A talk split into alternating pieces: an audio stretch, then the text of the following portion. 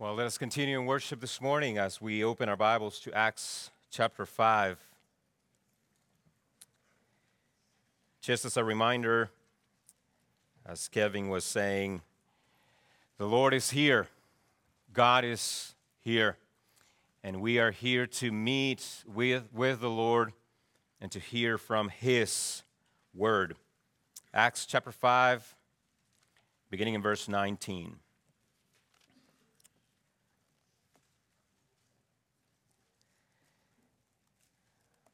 Hear the word of the Lord this morning. But during the night, an angel of the Lord opened the prison doors and brought them out and said, Go and stand in the temple and speak to the people all the words of this life. And when they heard this, they entered the temple at daybreak and began to teach. Now, when the high priest came and those who were with him, they called together the council, all the senate of the people of Israel, and sent to the prison to have them brought. But when the officers came, they did not find them in prison, so they turned and reported. We found the prison securely locked and the guards standing at the doors, but when we opened them, we found no one inside.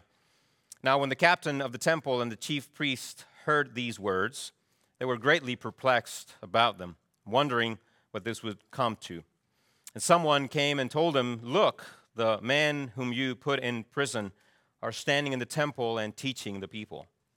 Then the captain with the officers went and brought them, but not by force, for they were afraid of being stoned by the people. May the Lord bless the reading of his word. On October 30th, 1961, somewhere in the Arctic Ocean at around 11:32 a.m., the Soviet Union detonated a bomb which produced a mushroom cloud more than 37 miles high. The flash from the explosion was seen within a 620 mile radius. Consider the damage. An uninhabited village located about 34 miles away from the explosion site was completely leveled. Buildings located more than 100 miles away were also damaged from the explosion. It was even reported that the heat from the blast would have caused third degree burns within a 62 mile radius. Now, due to its massive power, the bomb was nicknamed the Tsar Bomba, which means king of the bombs. No kidding. According to one encyclopedia, it is the largest, most powerful nuclear weapon ever set off. It produced the most powerful human made explosion ever recorded. In its original form, the bomb had a 100 megaton capacity. But because of the high risk uh, involved in releasing that amount of energy during testing, it was, was reduced in half to 50 megatons, which is estimated to be 3,800 times the strength of the bomb dropped on Hiroshima during World War II. Truly a power to behold. Now, the secret to that power is a process called nuclear fusion, which is the very process that is constantly taking place within the very core of the sun, whereby four hydrogen atoms, atoms fuse into one helium atom. That atomic fusion releases incredible amounts of energy. This is why nuclear fusion is not something to be careless about. Once that nuclear energy is released, containment might be impossible and the effects devastating. Now, you're probably wondering, why are we talking about this? Well, it has much to do with Acts 5 19 through 26. For our passage is meant to show us that there is a power far greater than nuclear power, which, once unleashed, it will not be stopped, contained, and the effects produced by it are inevitable. It will spread not only a few miles, but into all the world, and it will change everything. What power is this? Well, it is a power to which nothing in nature compares. Because by definition, it transcends nature, it is supernatural. It is a power that far, far surpasses the confines of creation. It is a power that doesn't suffer from the limitations of space, time, or matter. It is the power that created all lesser powers. It is, in fact, the power that created the universe, including the sun itself. What is that power? Psalm 33 says, By the word of the Lord the heavens were made, and by the breath of his mouth all their host. Let all the earth fear, fear the Lord. Let all the inhabitants of the world stand in awe of him, for he spoke, and it came to be. What is this supernatural power that far surpasses all other powers? God's Word. God's Word. We are amazed. We are amazed at the power or the concentrated energy of the sun and what it can do, and yet God spoke the sun into existence. Why? Here's why God speaks as God, meaning God speaks powerfully. Therefore, if God speaks the sun into existence, there is no alternative but for the sun to come into existence. There is no power in the universe that can thwart the power of God's word because his word is the only power that is uncreated and independent from all other powers. God doesn't need any help. The word of God is the power of God, therefore, it cannot and will not be contained, but it will accomplish all its purposes always. This then is the main point of Acts 5 19 through 26. God intervened for the sake of his word. God intervened for the sake of his word. Some were trying to silence God's word, so God made it even louder. So here's the first highlight from our text.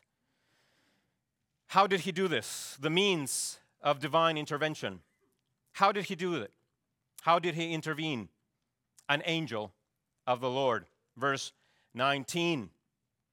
But during the nights, an angel of the Lord opened the prison doors and brought them out. After the apostles were put in public prison, that very night, God intervened by releasing them from prison through an angelic being, which immediately leads us to a basic question, right? What is the question? Why an angel? Why an angel? This reminded me of the times when my daughter will come to me with a bottle or a jar, and without saying anything, she will just hand it to me, which I know immediately what to do. I'm supposed to open it. I'm supposed to open it. When the lid is in there too tight, she comes to me for help. The problem is when I can't open it. But just so, so that we avoid any premature confusion, let us be clear that this is not why God sent an angel to open the prison doors. It's not like God tried, but he couldn't. So he sent his strongest angel to do the work is not like the one who spoke everything into existence and sustains everything by his word suddenly met his match and he couldn't handle the prison doors. Sounds ridiculous. But the question remains why an angel? This will not be the last time that we will see an angel in the book of Acts. They will appear throughout the book. Now, I believe the appearances of angels have a deeper meaning than what we might think at first. Here are a few examples. Follow me on this. When Mary was told that she would give birth to the Savior of the world, an angel carried the news. That's an important moment. When, during the actual birth of Jesus, a choir of angels saying, Glory to God in the highest, and on earth, peace to men. That's an important moment. After enduring a very intense time of temptation in the desert, which also marked the beginning of his public ministry, angels came and ministered to Jesus. That's an important moment. When Jesus defeated death and left the tomb empty, During the resurrection, who showed up? Angels appeared to announce it to those who came looking for his body. That's a very important moment. Finally, and to top it all off, as the risen Jesus ascended into heaven to take his place at the right hand of God and assume all authority in heaven and on earth, while the disciples were gazing at this glorious sight, two angels showed up and said, Stop gazing. This Jesus who went up will return. Do you get the point? It seems to me that this is an undeniable fact angels always show up in very important moments. They brought announcements which normally happened in conjunction with amazing circumstances or, and crucial events. I believe something similar is happening in Acts 5:19. An angel is sent not because God could not open the prison doors himself, of course he could, but because this is a very important moment in the history of the church. The angel is there to set this moment apart. And I believe here's the message that he's sending.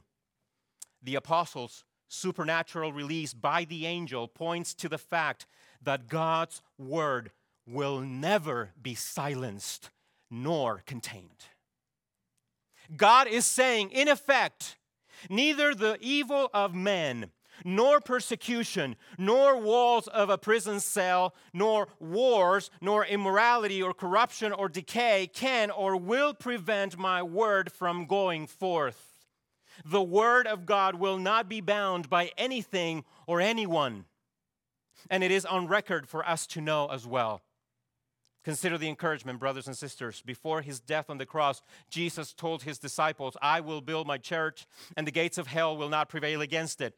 After his death on the cross, the resurrected Jesus told his disciples, Go and make more disciples, go into all the nations. And right before his ascension into heaven, Jesus told them, You will be my witnesses in Jerusalem and in all Judea and Samaria and to the ends of the earth. By sending the angel to release the apostles, Jesus himself is confirming his own words. Nothing will stop my gospel from reaching the ends of the earth. Nothing and no one can stand against me. The power of the gospel has been unleashed. Angel, open the door. This is an important moment. Thus, Jesus sent his angel. But there is another angelic appearance elsewhere in the Bible that I believe powerfully demonstrates the, importance of this moment. So don't let go of the angel just yet. I will unpack what I mean as we come into our next point, which we will do right now. Let us consider the words spoken by the angel to the apostles. For these words reveal the purpose of divine intervention. In other words, why did he intervene through the angel? Here's the answer, verse 20 to speak the gospel to speak the gospel. Verse 20 Go and stand in the temple and speak to the people all the words of this what? Life. Here's the verse that proves the main point of the passage. God intervened through the angel and released the apostles from prison so that they could do what I'm doing right now speak. That was their task. But here are two things verse 20 reveals about the apostolic task. First, we see the method of their task clearly defined. They were to speak. To speak. That was their only strategy. The apostolic ministry, just like Christian ministry now, is a ministry of words. Words. In that sense, Christian ministry is quite simple, if you think about it. As one pastor said one time, all the church needs on a Sunday morning is the Word of God and a talking head. That's all we need the Word of God and a talking head. We ought to speak because words are the conveyor belt of biblical truth. But not only do we see the method of apostolic ministry, in the second place, we also see the substance of their task clearly defined. What was the substance of their ministry? The gospel of Jesus Christ. In other words, they were not free to speak whatever they wanted. They had a very exclusive message to proclaim. But notice how the angel refers to Jesus. What does he call him? The life, the words of this life. There are several reasons why that word is used to speak of Jesus, but for the sake of time, I will only address three. Three reasons. Jesus is the life in the first place because he himself is eternal life. The Son of God shares in the life of the Father just like the Spirit does. In other words, there has never been a moment in which the Son of God was not. Hence, the words of Jesus in John 8 58 before Abraham was, I am. Jesus is the great I am, the Alpha and the Omega, the beginning and the end. He is life itself. Second, Jesus is the life because by the Holy Spirit, He grants eternal life to those who are dead in their trespasses and sins. In John chapter 6, verse 63, Jesus said that it is the Spirit who gives life. But who has the authority to send the Spirit into the world? The risen Jesus. In fact, the entire book of Acts is about the resurrected Jesus giving life to his people through the Holy Spirit. And here's the third reason the angel refers to Jesus as the life. Very important. Jesus reverses death. Jesus reverses death, which brings us back to the angel. See, I told you not to let go of the angel. Are you still holding on to the angel? Okay. This brings us back to the angel. Remember the immediate context. The angel released the apostles so that they could speak the words of this life, meaning the gospel of Jesus. A moment ago, I mentioned that there is another angelic appearance that also takes place during a very important moment in the history of redemption. I'm going to ask you to turn your Bibles to the book of Genesis, chapter 3. Genesis, chapter 3. As you go there, let me explain what is going on. The fall of Adam brought death, which in its very essence means separation from God. We see this in the fact that Adam and Eve were expelled from the garden. They were expelled from the, from the place in which God and man could meet. Now, because of sin, man is placed outside of this temple like garden symbolizing that he no longer has access to God. Now death has entered into the world. Man was cut off from life in God's presence. Listen to that. Man was cut off from life in God's presence. Follow as I read in Genesis 3, verse 24. He, meaning God, drove out the man. And at the east of the Garden of Eden, he placed the cherubim. The what? The cherubim. And a flaming sword that turned every way to guard the way to the tree of life. The tree of what? The tree of life. Notice who was placed at the entrance of the garden? A cherubim, an angel. And notice why he was placed there to block the way back to the tree of life. In case you're not seeing it, let me show you why I bring this up. With an angel, God announced to the world, You are out. You are out. But now, because of the Lord Jesus, also with an angel, God announces to the world, You can get back in. Using an angel, God announced the closing of life in his presence. Also, using an angel, God is announcing the opening of life in his presence. The angel of Genesis 3 said, The door has been closed because of Adam. You cannot come in. The angel of Acts 5 says, The door has been opened because of Jesus. Go and tell the world that they can come in. Now, in just a few moments, we will partake of the Lord's Supper. In which we remember the blood of Jesus shed for us and the body of Jesus broken for us. Brothers and sisters, Jesus, our Lord, has brought us back into the life which can only be found in Him and in Him alone. At the table of the Lord, God Himself reminds us that because of His Son, Jesus Christ, we are welcomed back into His presence. We used to be outside, wallowing in our sin but now, because of the blood that cleanses us from all sin, we can enter that palace and sit at the table with the king. Jesus has brought us back to life. God in Christ welcomes us to himself. In Ephesians 2:18, we read, "For through him, meaning Christ, we both, all believers, have access in one spirit to the Father." So to those of you in this room who are non-believers, I ask, what are you doing outside? Christ Jesus has opened the door to life in God. The angel released the apostles so that the word pertaining to this life that is found in Jesus might reach your ears. That's why the angel released the apostles 2,000 years ago, so that this word might reach your ears this morning. And this is the explosive nature of the gospel of Jesus Christ. It cannot be contained. It cannot be bound. On that day, the apostles were told to preach it. 2,000 years later, on this day, I am preaching it to you. Jesus himself, the giver of life, calls you to repent and to believe in his name, and you shall be saved. Now, consider with me the results of divine intervention. We have seen the means of divine intervention, the purpose of divine intervention, and now consider the results of divine intervention is a twofold result.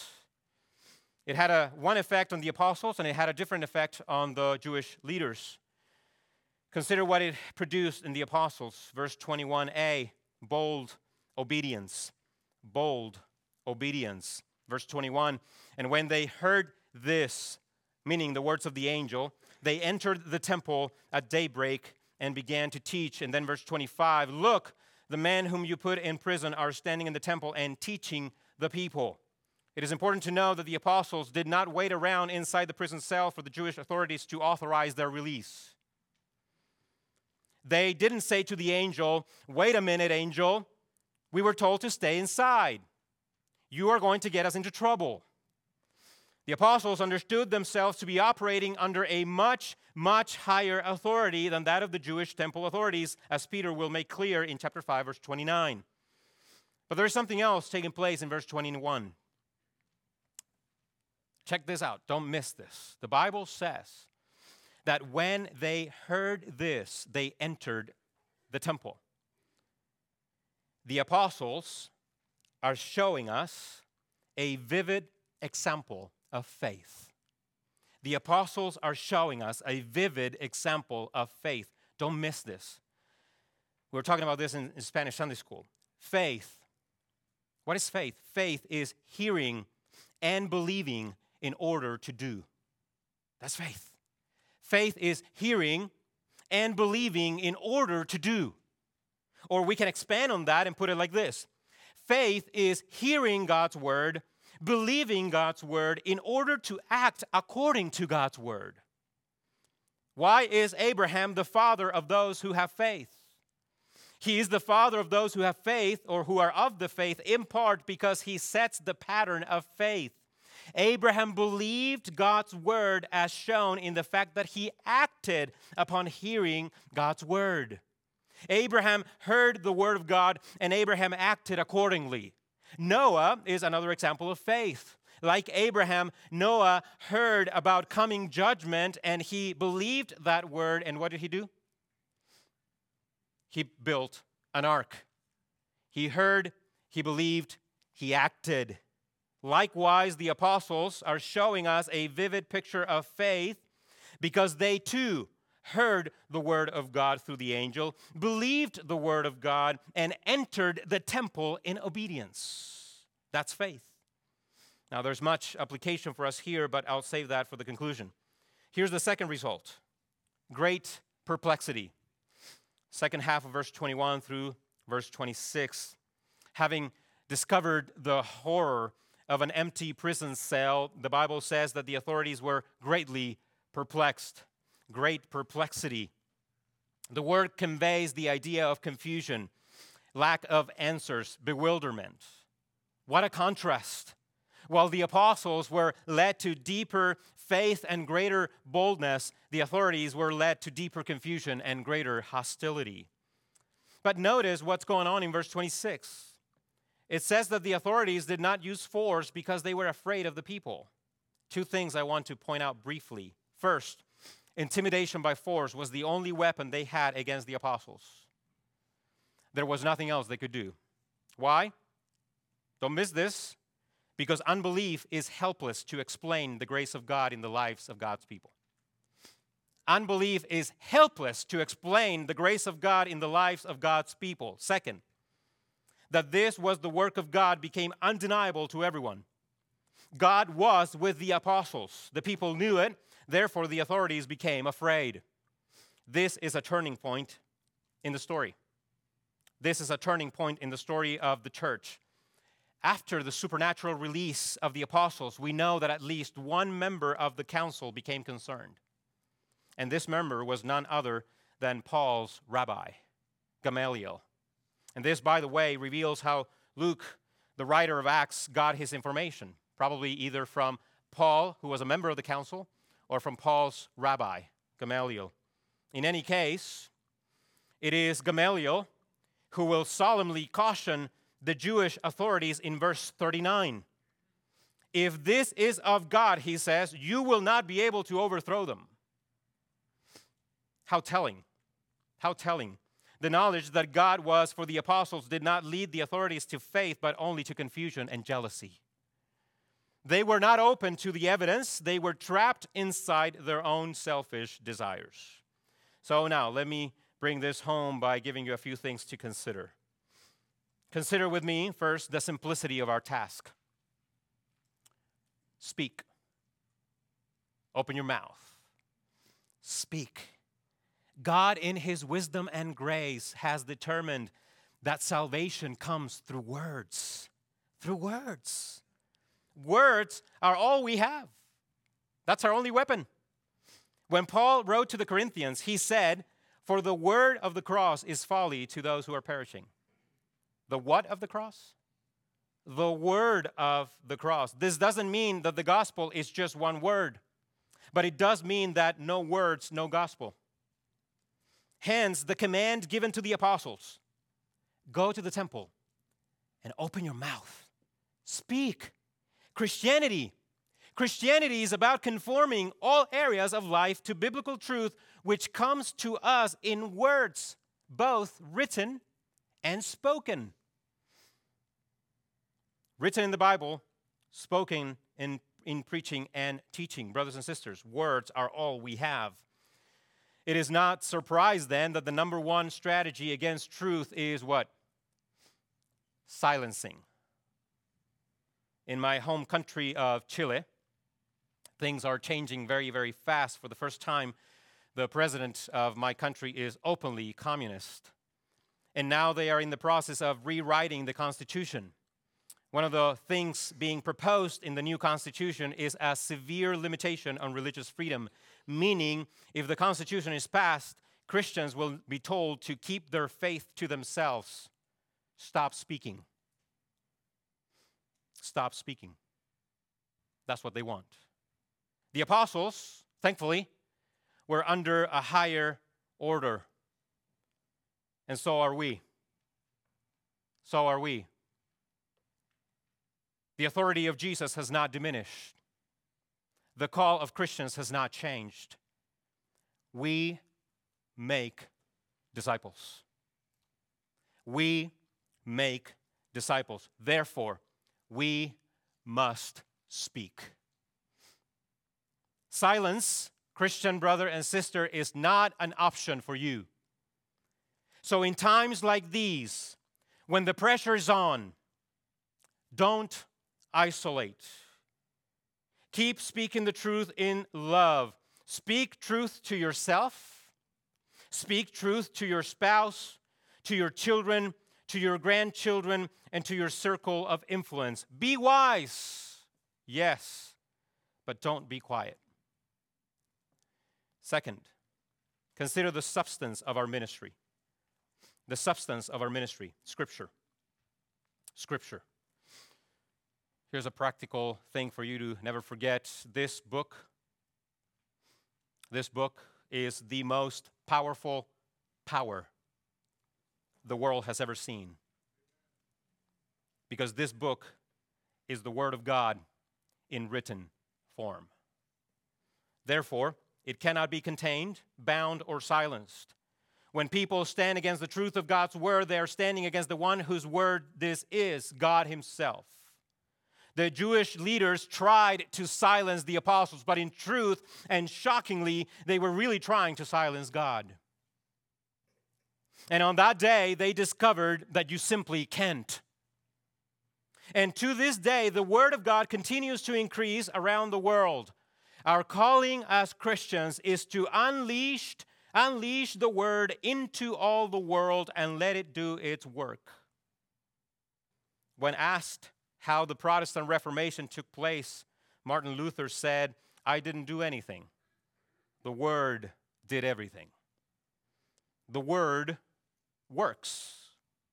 The word works. In 1 Thessalonians chapter 2 verse 13, Paul said, and we also thank God constantly for this that when you received the word of God which you heard from us, you accepted it not as the word of men, but as what it really is, the word of God which is at work in you believers. Even now God is working in our hearts.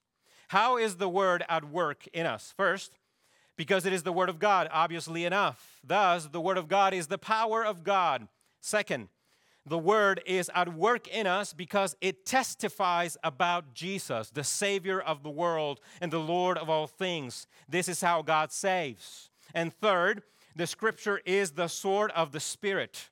As such, it is the Spirit who takes the word, and with it, he cuts away our sin, and with it, he molds us into the image of Christ. Therefore, if you think about it, every time we engage with Scripture, we are also engaging in communion with the triune God Father, Son, and Holy Spirit. The Word is where the power of God is. And at GCC, we have this one desire to unleash this word both locally and globally. That's it. But as we do so, we must also consider the next point the response of unbelief. The response of unbelief, perplexity. Perplexity. The Jewish leaders were perplexed and were asking themselves, didn't we put them in prison? How can they be free? Are we not intimidating them through force? How can they continue to preach? Now, it is unlikely we will be thrown in prison, although the possibility is becoming more and more real. But we might not be rescued by a supernatural intervention, as in the case of the apostles. However, the perplexity of the world continues because of the following Christians won't shut up about the truth. Christians won't shut up. That's perplexing to unbelievers. Why is it that Christians don't join the world in its way of thinking and living? Why is it that someone is willing to live, to suffer, and even die for this person named Jesus and his gospel?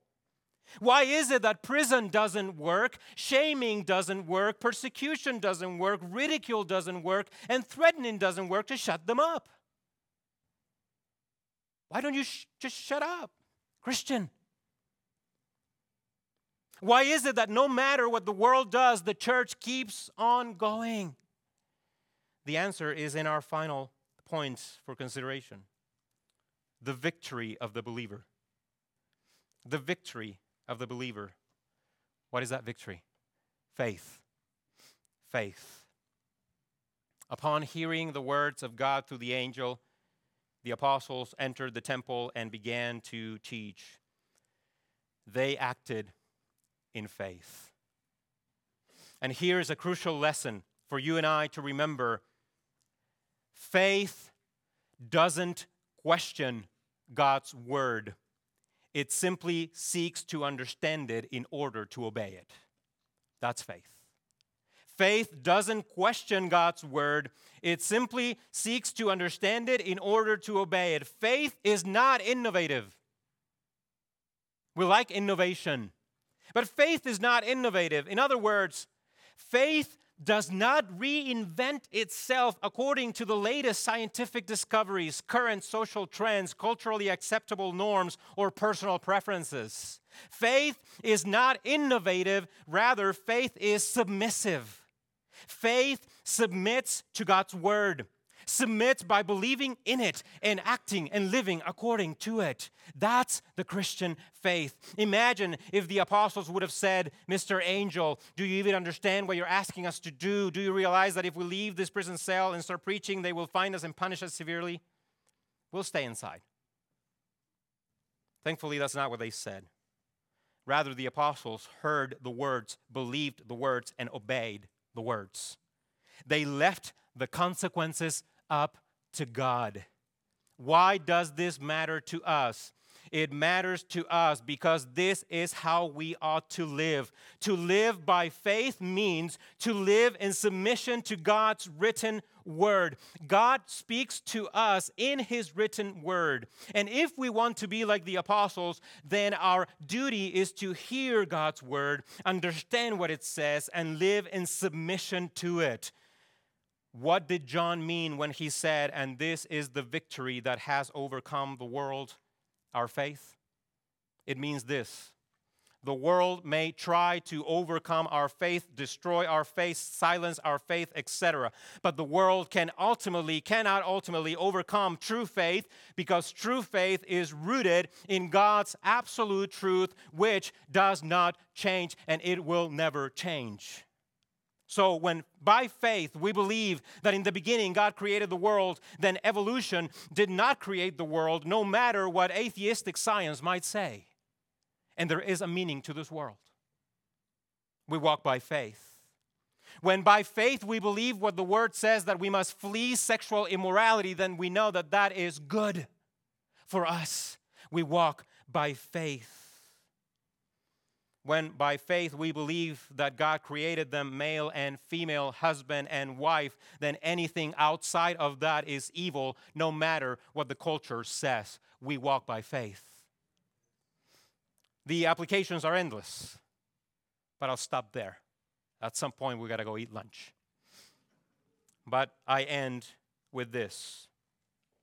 I end with this. Don't miss this point. Our faith, our faith will be tested. Our faith will be tested. And the test will come primarily through this one subtle question did God actually say? Has God spoken? Don't miss what I'm about to say. Has God spoken? If you are hesitating on that question, then you are entering the dangerous world of deconstructionism, where faith your faith will slowly crumble under the pressures and temptations of the world. It is all about that question Has God spoken? If you are not hearing, believing, and doing, which is faith, then you will be hearing, questioning, and rebelling. There is no place in the middle. So, my brother and sister, because of the love of God and the authority of God's word, I tell you, don't go to that place. God has spoken. The apostles knew it and they lived accordingly. Therefore, what you and I must do is what the hymn says trust and obey. This is how our faith overcomes the world. Let us pray together. Father, we thank you for your word, which will endure forever. For in it we find the truth, a truth divine. For we know that our only wisdom can come from above. So I pray for for this body of believers right here, including myself. May our confidence rest upon this written testimony. And may we live with the confidence that the power of the gospel has been unleashed, and that we are a living testimony of the power of this gospel in our own lives. And so we pray that you will continue to mold us into the image of Christ. And we pray for those who are lost, who are walking under the deception of Satan and the lies of the world, that they will come to the light of your word. And so, Father, now do what only you can do, and that is to send the Spirit into our hearts and to plant this truth deep within. We pray in Jesus' name. Amen.